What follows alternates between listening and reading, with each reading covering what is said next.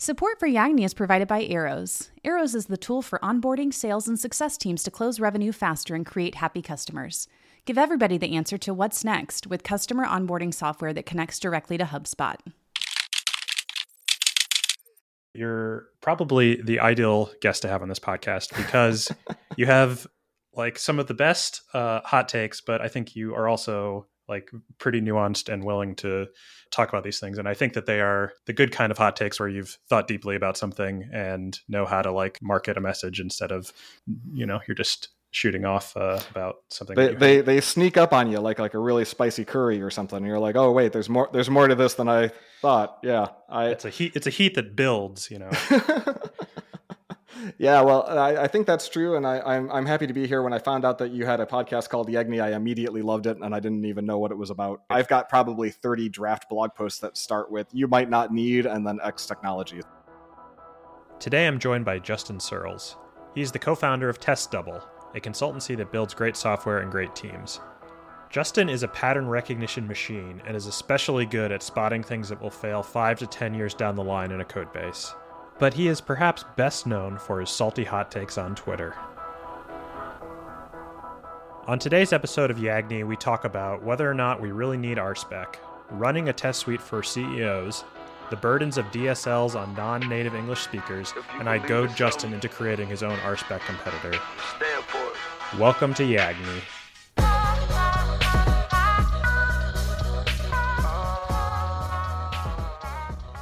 So, we had talked a little bit, and one of the things you had mentioned uh, was just kind of the general state of testing, but more specifically RSpec.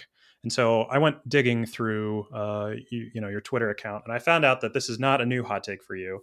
Uh, you know, as far back as you know, I could find things in the 2012s, but uh, in 2016, you had a, a popular thread uh, where you you wrote Rubyists. Uh, what's something you like about RSpec? What are uh, what's an advantage of reusing it over Minitest and in what context? And there's a whole host of uh, good replies. It, it, was really interesting for me as someone who sort of came up in that like early 2010s era of ruby because th- there's there's some of the same people and then there's some different people that have sort of uh, moved on yeah. from the community. But uh, i thought it was it was a really interesting thread. The one that stuck out to me was that uh, Aaron Patterson Tenderlove had uh, replied, and he basically said like it has a book. That's what that you know that's what he likes about RSpec. and I know, I, and I know the people who wrote multiple editions of that book, and they're good people, and and and I like them personally. Um, I will mention yeah. that Aaron is the one who deconverted me from RSpec. So when he and I started pairing together, he was the first one to be like, "Oh, you're using RSpec? Yuck! Here's a bunch of reasons why I hate RSpec," and he uh, slowly convinced me to to shed it. Yeah. So in this in this same thread, I think you really had a uh, a good response, and uh, you basically said that uh, good tools should yield good outcomes for people that are less disciplined than Corey Haines. where, and, where for the uh, listener here, if you don't know who Corey is, he's a dear friend, and he is way more disciplined and rigorous than most of us will ever hope to be. Yes, yeah. So yeah, I think the the the summary is that uh, you know a good tool should make a good outcome for uh, you know most of most of the users, or it, it sh- you shouldn't need to sit at the like extreme. Uh, you know the the one percent of of people using the tool to have a, a good outcome with it. Yeah, totally. Yeah. So um, I think when people find out about RSpec, there's a lot in it that is sort of um, like a, a, vestigial like artifact of mm-hmm. where it came from, right? Uh, so I don't I don't think that the common person coming into the Rails and Ruby ecosystem these days uh, is becoming familiar with RSpec from like its origin as like a, a behavior driven development. And uh, I know like kind of the Dan North school of like this is how you can get non technical people to write specs that get converted into executable programs or uh, this is how you can like r- uh, you know really focus on testing behavior over implementation. So features like you know subject and um, some of the the dsl in rspec now probably like looks completely bizarre to somebody that isn't coming yeah. into it. Um, so maybe you could just help us kind of walk back in time and do a little bit of archaeology. Like how did we how did we get to the place where we have this tool that is I don't know. I haven't looked at any numbers lately, but it seems like it is the uh, the the preferred testing framework. But it has all these sort of idiosyncratic features that people might just write off as like that's just Ruby people doing Ruby stuff. And at one time, maybe this is still true. I believe it was the most popular non-built-in gem. Full hmm. full stop because there's you know so many QA departments yeah. around the world that depend on RSpec. Um, yeah. So rewinding the clock a little bit, I think it's important to understand RSpec in the context of what was going on at the time. So you know, I started programming professionally in 2007. Um, I'd been doing kind of like oddball projects and internships for several years before then. And my testing experience at that time was limited to um, JUnit and maybe NGUnit in, in Java land, where, you know, a test was a class that was symmetrically opposed to the thing that you were testing.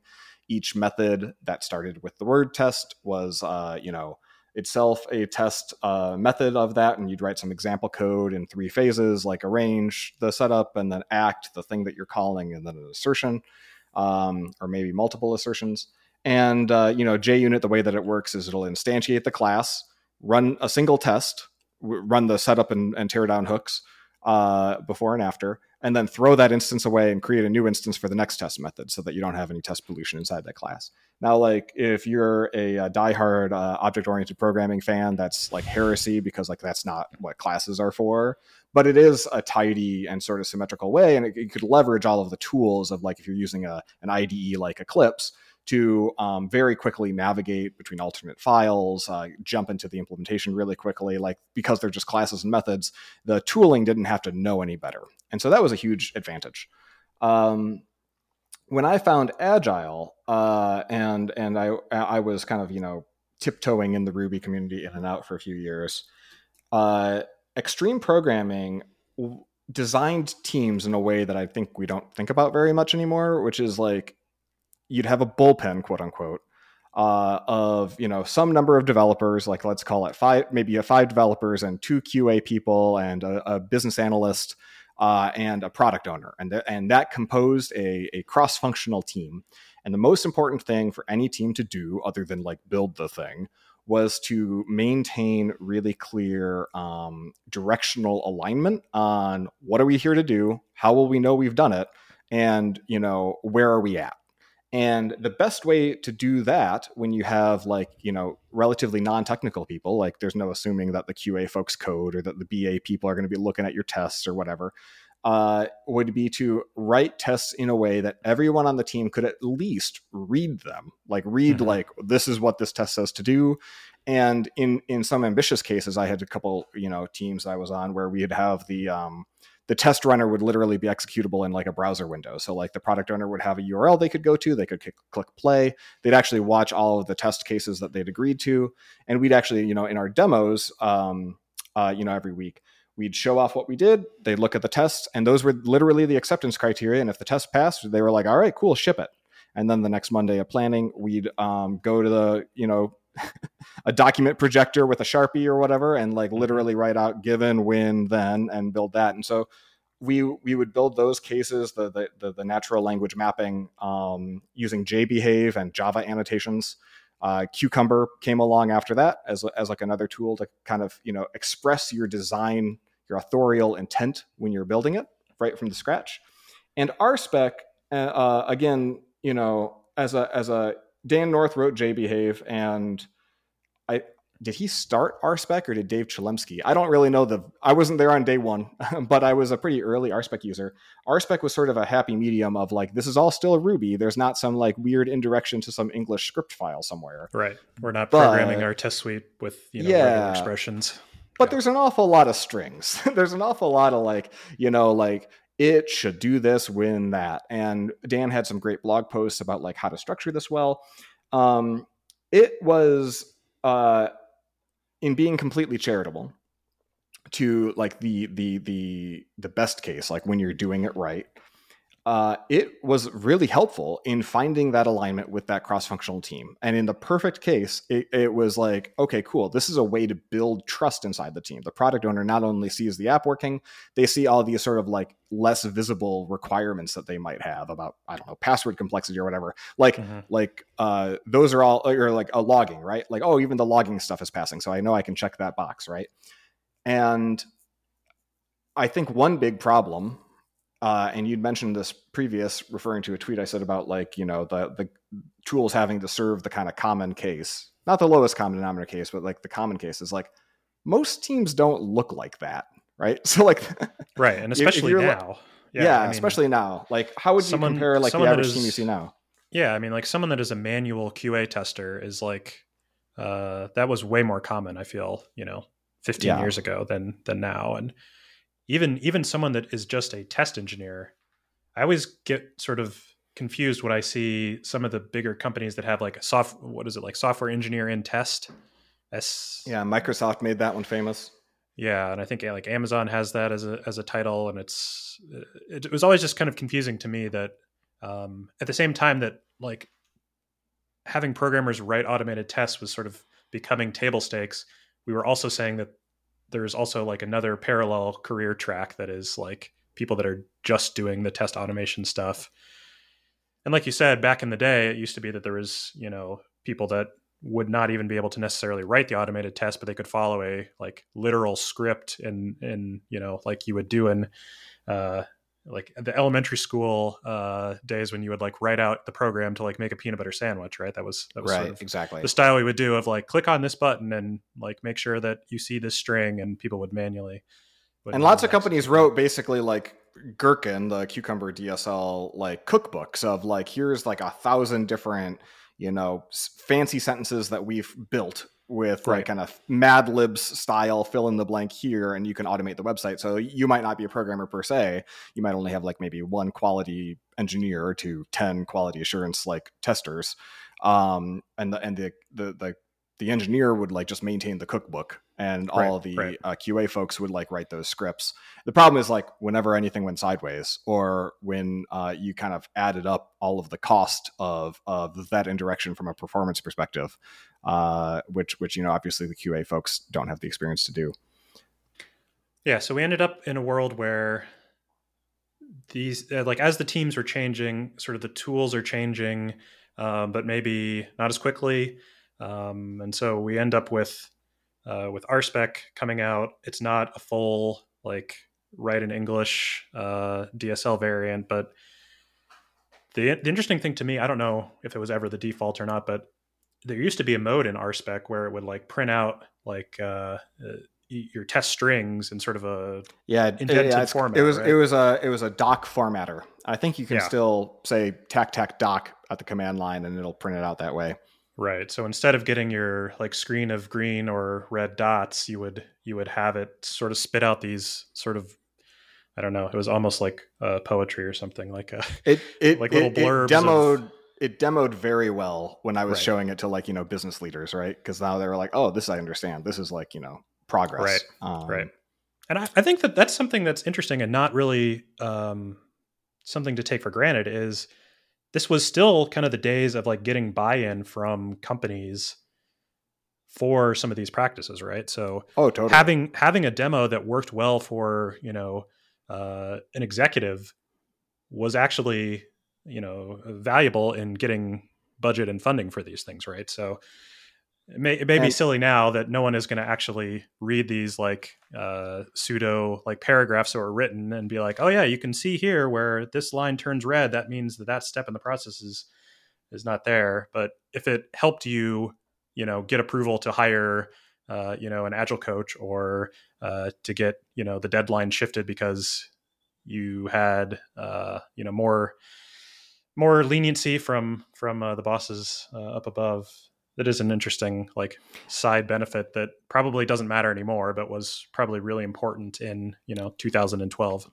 And in, in addition to the um, you know the dog and pony show of like you know the ceremonious sort of like running of the tests each week or something and seeing what passes and what fails and what's going to go into production and so forth, there was also um, quite a lot of just excitement about how it would improve design right so like mm-hmm. you would have clear alignment between product and engineers and truly like the only projects that i ever became friends with the product people like truly were like teams like this where every day i'd go and check with them for clarification and we'd be working really hand in glove to understand like no what do you not not only like what do you want, but like why do you want that, and really drill in. And so the the dream uh, of you know extreme programming done right uh, and using RSpec as a tool or Cucumber as a tool for that really can work. I think that the apart from the main issue, right? Like most teams don't look like that. Didn't look like it then, don't look like it now.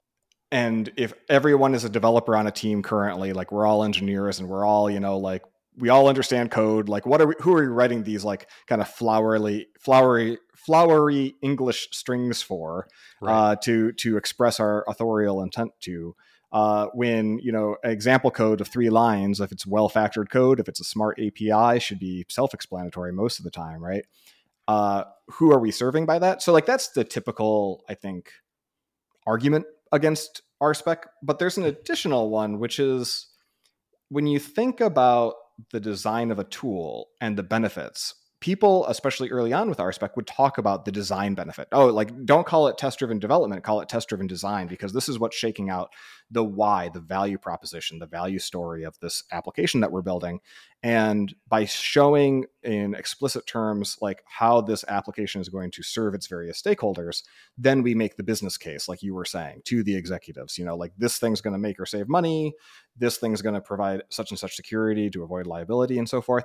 And that continuity is like not worth nothing. It's like truly pretty valuable. And mm-hmm. if you're just developers writing, you know, kind of like normal JUnit style unit test or mini test style unit test, it is still you lose that benefit and it becomes your responsibility to like replace it with right. thoughtfulness. Like it, the, the tool isn't going to frame your mindset for you about like why am i here? And granted you know you use RSpec enough and you got you're on your 3000th spec. I really doubt you're like coming fresh you know bright-eyed yeah, and bushy-tailed yeah. thinking like yeah. oh yeah like it should do what? You know after a while it, it, everything becomes rote.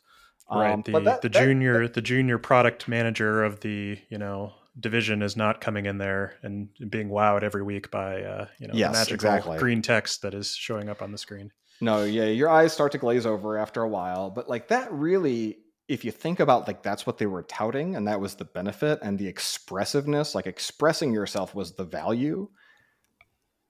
That's a very front-loaded benefit when you think of mm. like the life cycle of software. So if like 60% of the tool's complexity and our time and attention to it are like doing everything right the first time because software is expensive, like that's a valuable aim, but like software also lives a long time. And so if you're on year 10 of maintaining a big, nasty Rails code base, then you know you start to wonder like if I'd use different tools, would I have different benefits? Like I'd much rather than have very expressive te- uh, tests because like by year 10 i know what the app does i know why it does the things that it does you know mm-hmm. like i've reread like all of these tests over and over again until again my eyes glazed over but like i'd much rather have like really good reliability of those tests or a lack of test pollution or like clarity about scoping or like you know greater refactorability yeah. of those tests or introspectability where like you know if i'm doing ruby and i have classes and methods i can slice and dice those with a little bit of metaprogramming much more easily than i can with a bunch of anonymous nested procs mm-hmm. uh, and that is something that i don't think we talked about very much a decade ago and, yeah. and a lot of teams are hurting with now well the interesting thing too about in a rails context um, if I think about a 10 year Rails project, actually, in my experience, the thing that's been the most burning pain is like not being able to upgrade Rails, yeah. right? It's like getting behind and then you're forever behind. You can never find anybody that wants to do the upgrade. You can like it, it hurts you in like recruiting people because they're like, well, I don't want to work on a legacy Rails app. Sidebar Yes. Test Double has helped lots and lots of companies with Rails upgrades, including great companies like GitHub and Gusto. And if your company is stuck with a uh, older version of Rails, we are uniquely good at helping companies with it. So yes, end of will, end of free advertisement. I will vouch for that. But it's just kind of interesting too, of like if our if if part of RSpec was helping um, helping you with the design of your code, and the primary use case of RSpec is in Rails apps, and Rails itself is somewhat inflexible to being uh, designed in a different way, especially if you want to just be able to easily upgrade versions. Um, yeah, it, it does make me think how much of it like would have been helpful when when they were you know building out Rails or like establishing the patterns to have this like right. design environment. But then you should really just throw it away and say, okay, we figured out how we want the basics to work and now we don't we we don't necessarily need this like free space uh, the structure design. is necessarily fixed you know to be honest i'm kind yeah. of eli- i'm eliding a lot of my own culpability here i was a huge rspec like booster um, you know, uh, friends of mine like uh, Chad Humphries is the reason why RSpec two literally worked. He like it was a, it was kind of a rat's nest uh, from what I've been told. Uh, my friend Zach Dennis wrote the like uh, uh, uh, second edition and I think the best edition of the RSpec book, kind of explaining you know like the RSpec and Cucumber as productivity tools. Um, it were really it was a special moment in a lot of ways, and I really pushed it. But I failed to think about some of the externalities. Like for example, there are five ways to do everything. You know, like you right. could have a style where I use subject some people don't like subject at all or i use let or like i will have every single uh, rspec construct uh, as a one liner block to some english whereas other teams will just use like you know it it procs exactly like they'd use mini test test where they'd like maybe do all of the test setup in there and, and the test action and the test assertion right, right. um the There's right way custom to do matchers it. or regular you know some people were like, you know, they, they'd see symmetrical, like, oh, you've got a user RB file and you've got a user spec RB. Well, that's bad because that means you're mirroring your implementation. It should be about the benefits you get. And so you'd have some teams that have like, you know, almost like uh, just storybooks of like you know kind of like a, a, labyrinth of different kind of files and stuff and nothing maps to anything and of course because everything's just procs there's almost no way to like you know get reverse referential you know backlinking to figure out like where the code is and so you'd have these test failures that were just like really hard to, to nail down like all of that was lost on me when I was just excited about like having really meaningful conversations about like what should the system do. And you said a good great point about Rails like these same people, including myself, who were pushing RSpec at the time, were also pushing like don't put all of your code in Rails subclasses. And I still say that. Like don't don't implement your entire application as a subclass of an active record model or uh, an application controller. And yet, uh, you know, still people put a lot of complexity there, and you experience a lot of design pain. Like a mocking library or RSpec might tell you, give you a pain signal to say like this is a bad design, mm-hmm. but like to your point, like Rails's design is pretty fixed for good reason. Uh, and so if you're, you know, tests are telling you that Rails has a design problem, you don't own that design. You're just stuck with it. And so now you're just experiencing useless pain. Right. Right. And instead of instead of letting the test guide you and say this is painful, we need to think about this, you know, in another way. You just text DHH. You say, "Hey, what if we just change the API for controllers so you could instantiate them?" And he's like, right, "Oh, right. lol." Yeah. Yep there are a few other curveballs I think that are issues with RSpec that don't get talked a lot about. I'm mm-hmm. kind of curious your opinion on this. So one is, and, and I've mentioned this before, and it, it's resonated with a few people, is when you work on uh, work with teams where not everyone speaks English.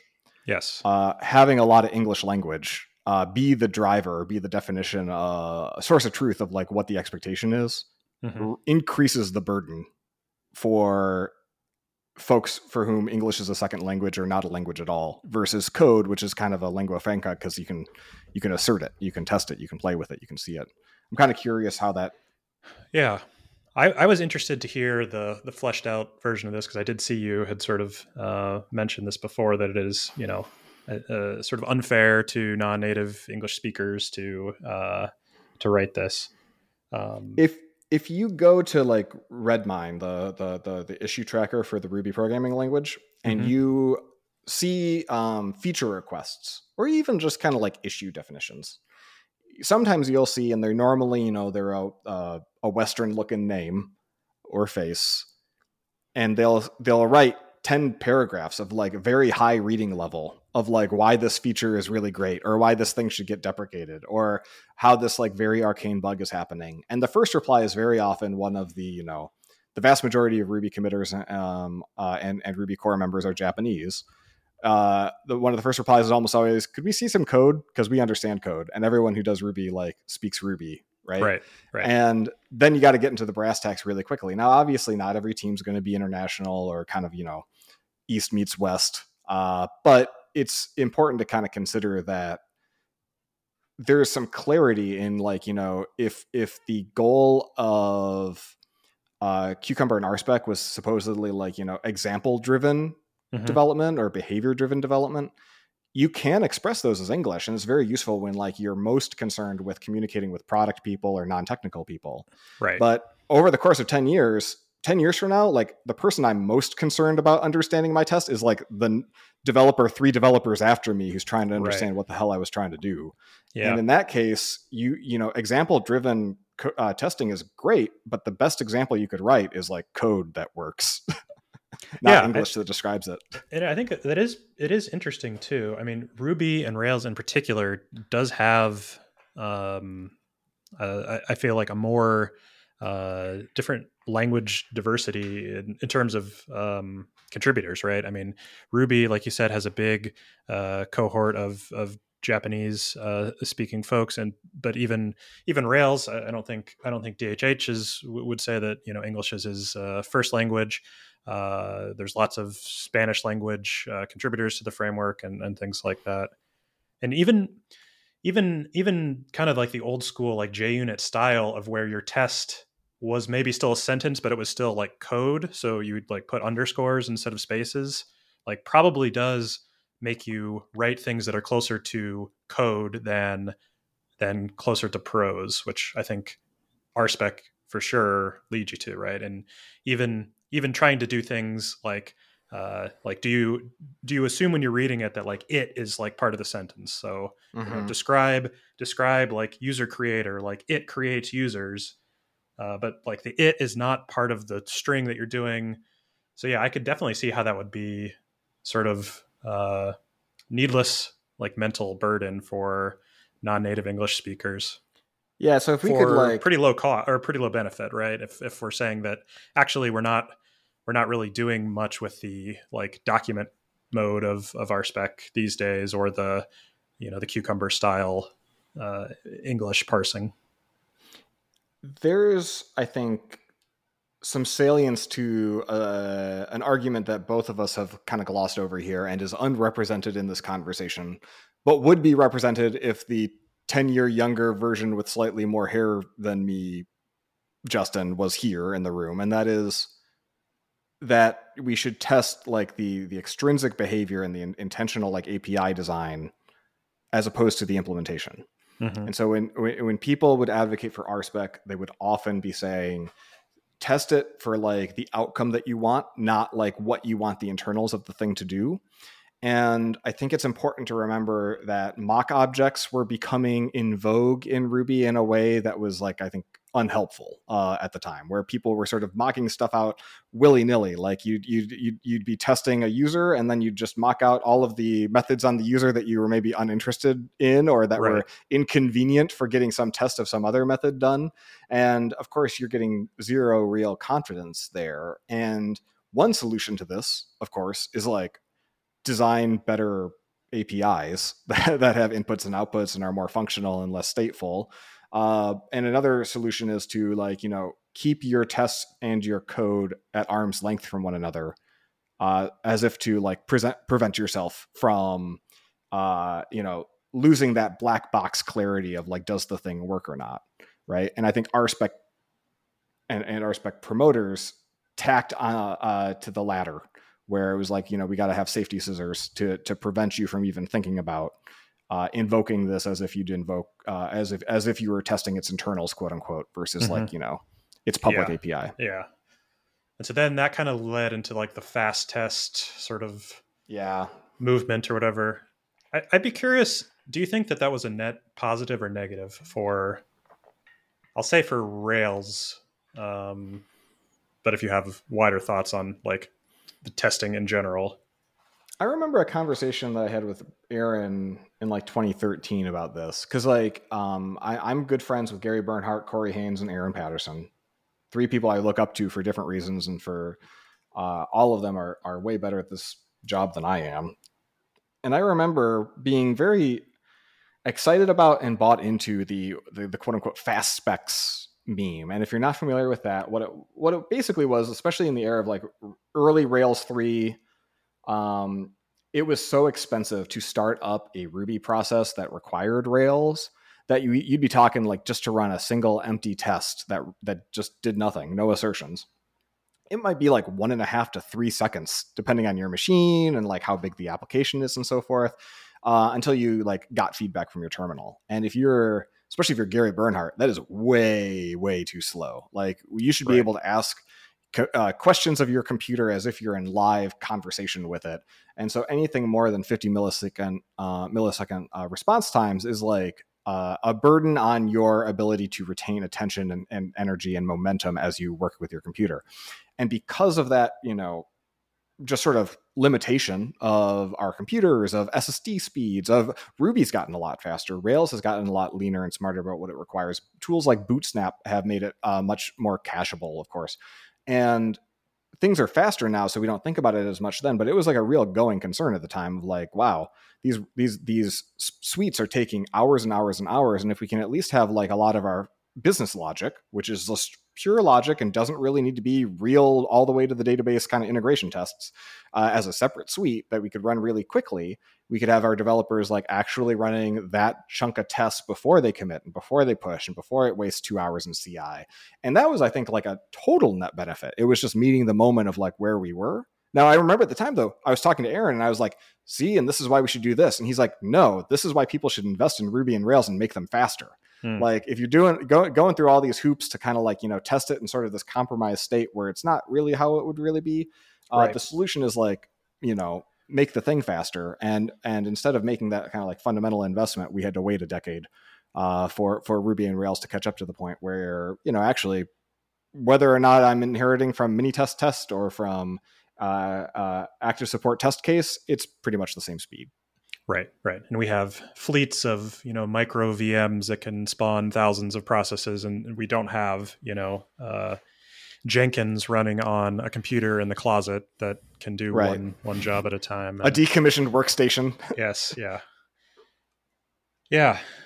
And it, it does I think just highlight like the fact that this topic is so complicated and the trade-offs are really like high stakes because while I think that uh, you know isolated testing to get faster feedback is like sort of virtuous, I think it probably came at the cost of uh, sort of demonizing uh, you know system system level integration level specs, which I think do have more of like a confidence building um, like you have more confidence if your full system test suite passes that your application is working than if your unit test pass right? Especially if you're doing a lot of mocking and uh, things like that where where you know hey i've used like vcr to record this api response and it's never going to change but then actually in production it's completely it's completely broken. It's it's sort of it's tricky too. You got to keep the message simple. When you want you, when you mm-hmm. want people to do something that maybe they don't want to do or that isn't particularly fun, the the more you can make it uh, either seem fun or otherwise just be really straightforward and digestible, such as like everything we do has to have a test for it, right? That's a right. real simple message.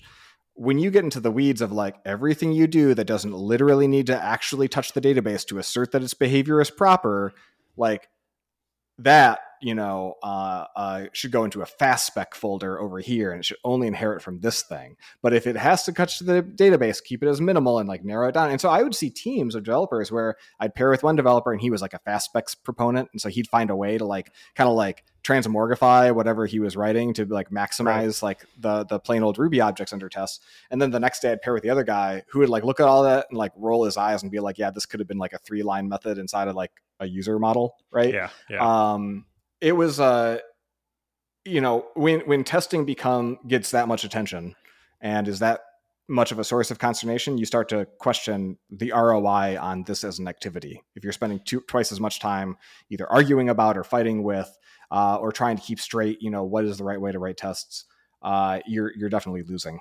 mm-hmm. do you feel like there's a sentiment in in that time period where it was almost like uh, people went too far into into saying that like your test suite was like the uh, output of you know like the craft that you were doing, and like that is like that is what you should focus on versus you know either the production code or uh, you know like the user the user value from the actual app.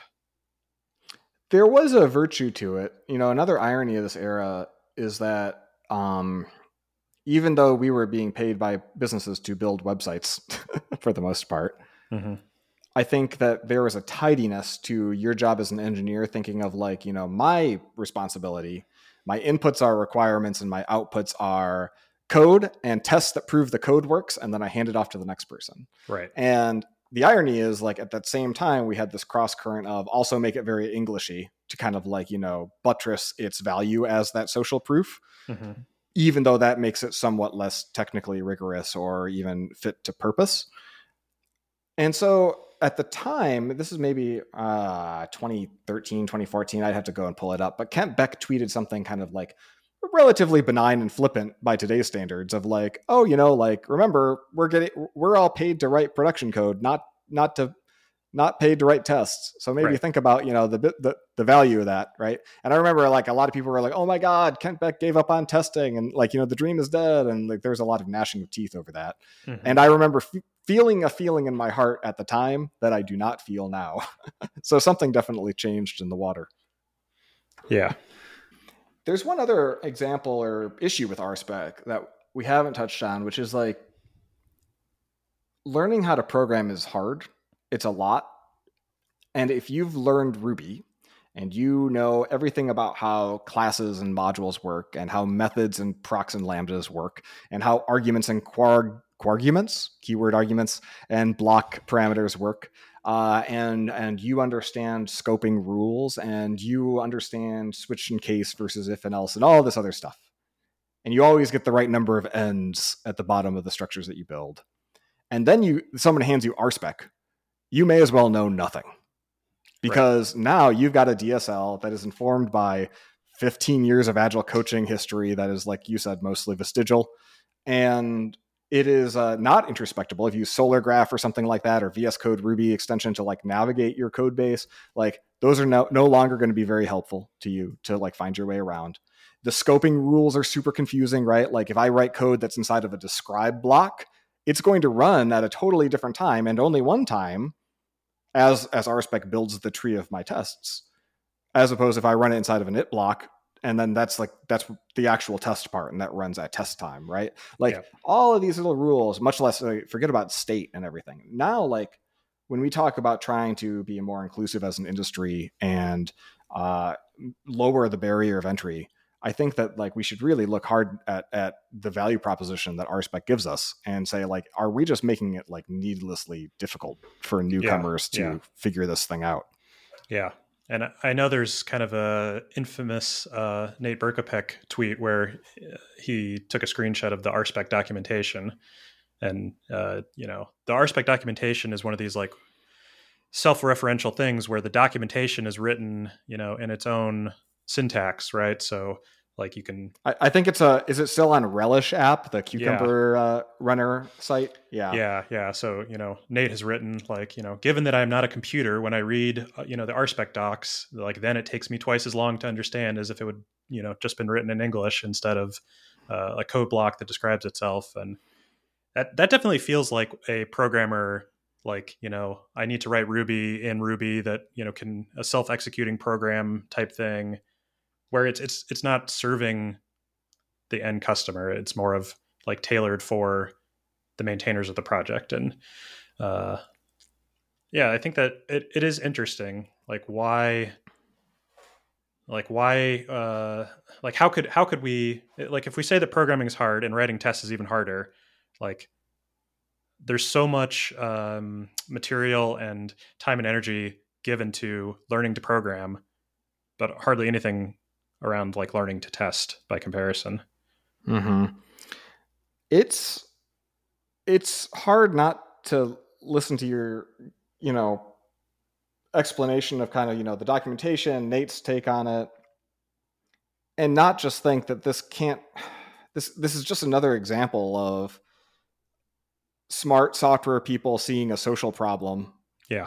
And thinking like technology can solve this so like we're going to build this technical structure that they are going to have to rinse and repeat ad infinitum uh, to to to help them have a, a conversation to get this particular outcome.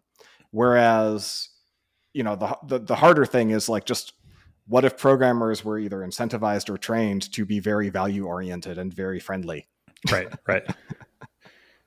yeah, if in, if instead of uh, you know learning a new programming language, uh, we had to empathize with uh, someone and uh, you know view them as an equally valuable part of the team, despite the fact that they you know are not uh, slinging code with you. Yeah, that doesn't that doesn't sound as fun as you know installing a new uh, gem that will solve all the problems. So I think I think maybe in the past um, I would have been the type of person that would have said Rails and or Ruby like they should use RSpec as the default because it is sort of the community de facto.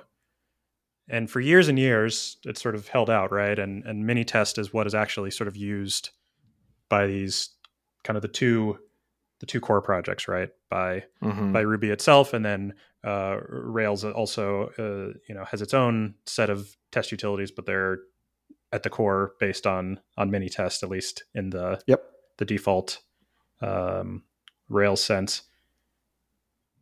And now, I mean, after our conversation and after thinking about it more, like it does seem like that that was probably a very unpopular decision that was probably good because I don't think you could ever go back like if they had mm-hmm. switched to RSpec and now we're saying that like, yeah, there's a lot of stuff that's maybe wrong with RSpec that you know, if we if we if we use the device from, you know, Men in Black and wipe everyone's uh, memory and say like, hey, there's a new framework out called Ruby on Rails and these are the tools used to write tests, we probably wouldn't uh, need RSpec.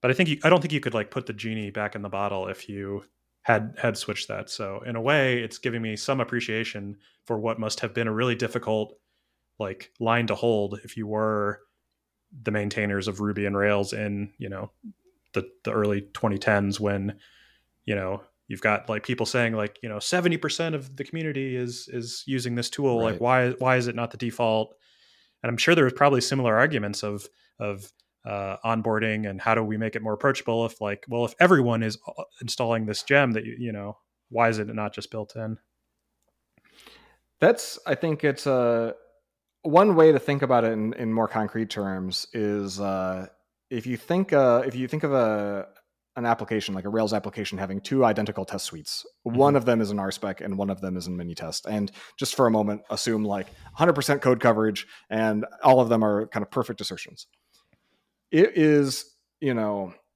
in my experience, more likely that it would be easier to take the Minitest and extract it into RSpec. In fact, you could probably even write a tool to like generate realistic looking RSpec mm-hmm. from it than it is to figure out how you would take the RSpec and recombobulate it into kind of symmetrical looking JUnit style tests that were clear that had like good code examples. Now, yeah. part of it's because RSpec's very feature rich, but I think at at the end of the day, a a DSL, a domain specific language, it's an acronym we've been using without really defining it. That is um, implemented as like its public API to you is like pass me a bunch of strings and procs. That's a high entropy system, and it's yeah. just really hard to go to a low entropy state from that. And classes and methods are a low entropy state that are very introspectable and very useful from a tooling perspective, but also just like way more cognitively like you know something you can understand. They're more boring, as I would say, and boring and that boring virtuous and not not yes uh, yeah. yeah. It's a liberating constraint, I think. Yeah. So when when we talk about you know is it is it good that Rails um, uses Minitest. Ruby, uh, the Ruby uh, repo, if you go to Ruby, Ruby still has like a uh, I don't know the state of this. I don't know the story, but like has the Ruby spec specification, which is an RSpec ease. I don't know if it's actually RSpec, but like I was actually having to read some of that recently, and and it was difficult for me to parse out what was going on in some cases, and that's because I'm not used to RSpec. But it did give me this exact same you know thought that you just uh, shared, and honestly, I think a lot of my complaints about mini Minitest were really complaints about like Rails built-in testing facilities for a long time, like through Rails mm-hmm. four, maybe even Rails five.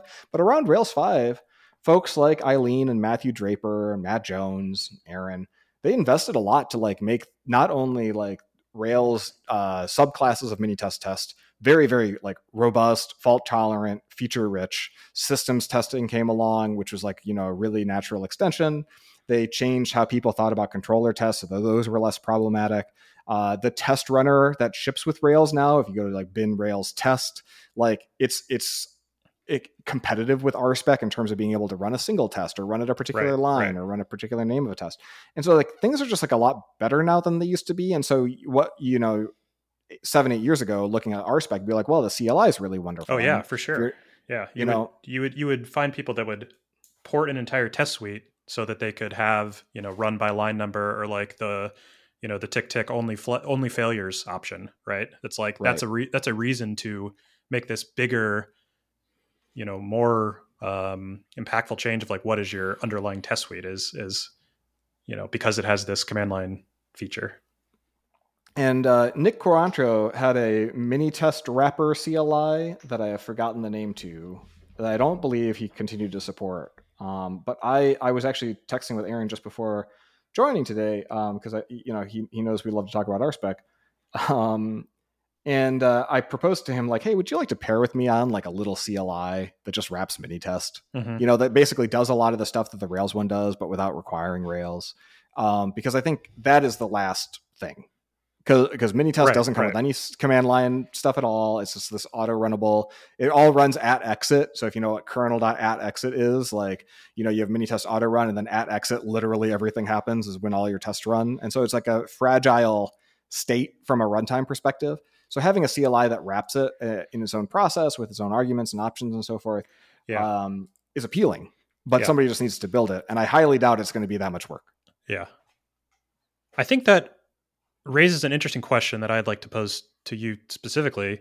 Um, and I think probably anyone that uh, knows you from the Ruby world is familiar with the the standard RB project. Um, that I think you're. I don't. I don't know what you're. you- You'd officially title yourself as the the creator or the the lead person on, but um, I'm kind of curious what you think it would take to um, to basically like uh, make a make your own sort of test tool suite. And I know you have started some of this that would sort of make it uh, like uh, how should I say this? Um, like what would it take to beat RSpec?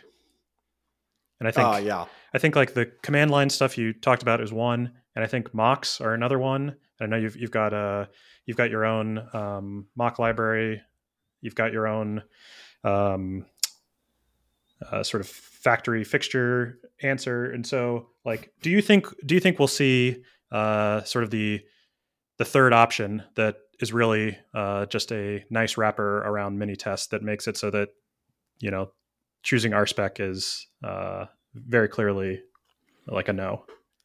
I I uh, I'll take that uh, as a challenge because I think I'm I'm really good at rolling my own stuff when I don't like what's on the menu.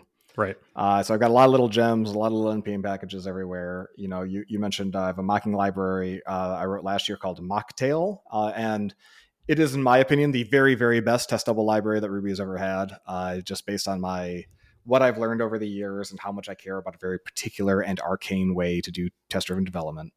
Uh, I've got, you know, uh, I don't like Factory Bot either. We could have a whole another episode just on things I've seen go wrong with Factory Bot. And I've got a uh, uh, another library called Test Data that that takes a totally different approach to, to managing test data.